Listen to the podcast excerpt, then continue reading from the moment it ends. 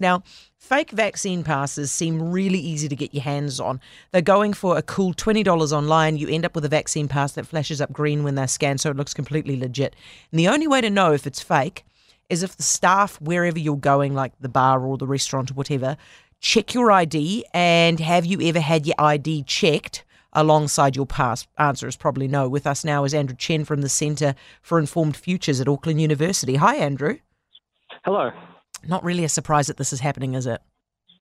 No, this is something that we warned about. Um, you know, when the passes were being designed, that this is going to that, that this was something that was going to happen, um, because people who are unvaccinated are very motivated to try and find a way to you know live their lives. Um, so you know, the, the, fact that they can get these passes relatively easily is not a huge surprise. Um, and it was always going to rely on venues being very robust with their checks of these passes in order for us to have good confidence um, that only vaccinated people are in these venues. So, Andrew, if it's the case that we are really not able to keep the unvaccinated out of these gatherings, then doesn't this make the whole system redundant?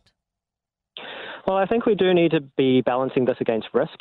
Um, and so, not all venues have equal risk. Uh, if you've got your friend's birthday party and it's just a couple of people hanging out and you all know each other, then to have to check your vaccine passes there is probably a little bit overkill.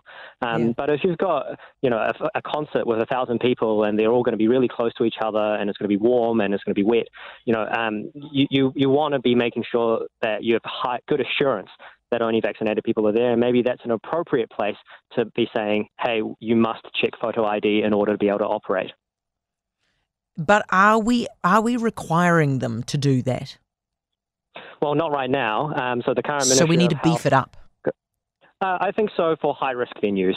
Um, yeah. So we want to be mindful. You know, your small business operator um, may not have the uh, you know, resource or process to be able to uh, check photo ID for every person that comes in. If you think about you know a cafe, it's just not going to be very practical. Um, but for the places that can and should do it, then we should require that they do it. Andrew, somebody called Murray sent me a text saying, Heather, I have a staunch anti vaxxer in my circle of friends. You should see the text messages between us two days ago. He sends me his Vax card. I know he's not vaxxed, but his card is checking out okay on the Verify app and his name and his date of birth is correct. Is that possible? Uh, shouldn't be his name and date of birth. That would be my guess. Um, so it should be very hard to create a genuine uh, vaccine pass that includes a QR code that has somebody else's name and uh, that, that has your na- uh, name and date of birth.